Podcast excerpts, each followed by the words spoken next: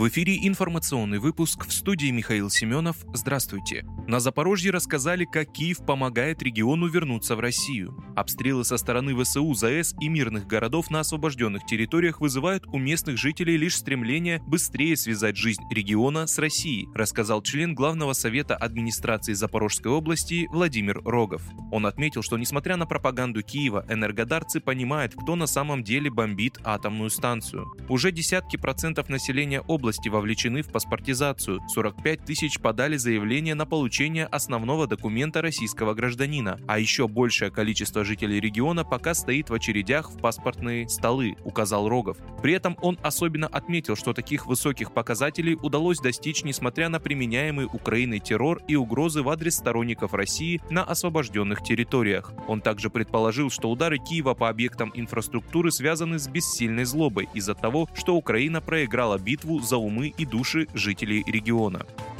В России пообещали прекратить продажу нефти из-за ограничения цен. Россия остановит поставки нефти странам, которые ведут ограничения цен на сырье. Об этом предупредил вице-премьер Александр Новак. Его слова приводит ТАСС. Российский политик назвал соответствующий план руководства стран G7 полным абсурдом. По словам Новака, попытки вмешательства в рыночные механизмы в столь важной отрасли приведут к ее дестабилизации. Они также угрожают всему нефтяному рынку, что может привести к катастрофе в сфере энергобезопасности всего мира мира.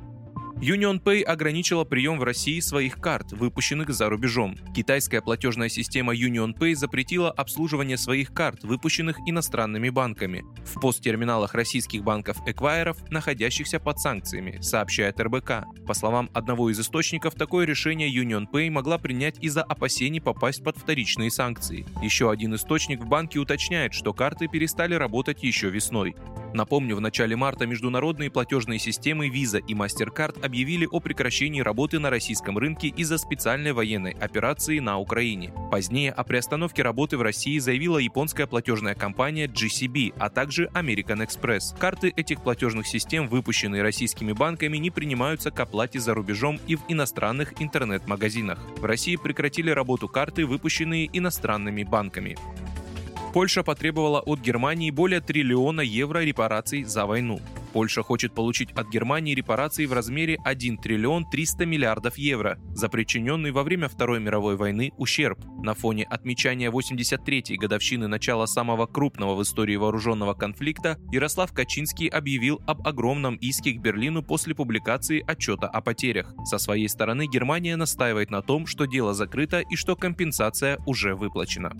Вы слушали информационный выпуск. Оставайтесь на справедливом радио.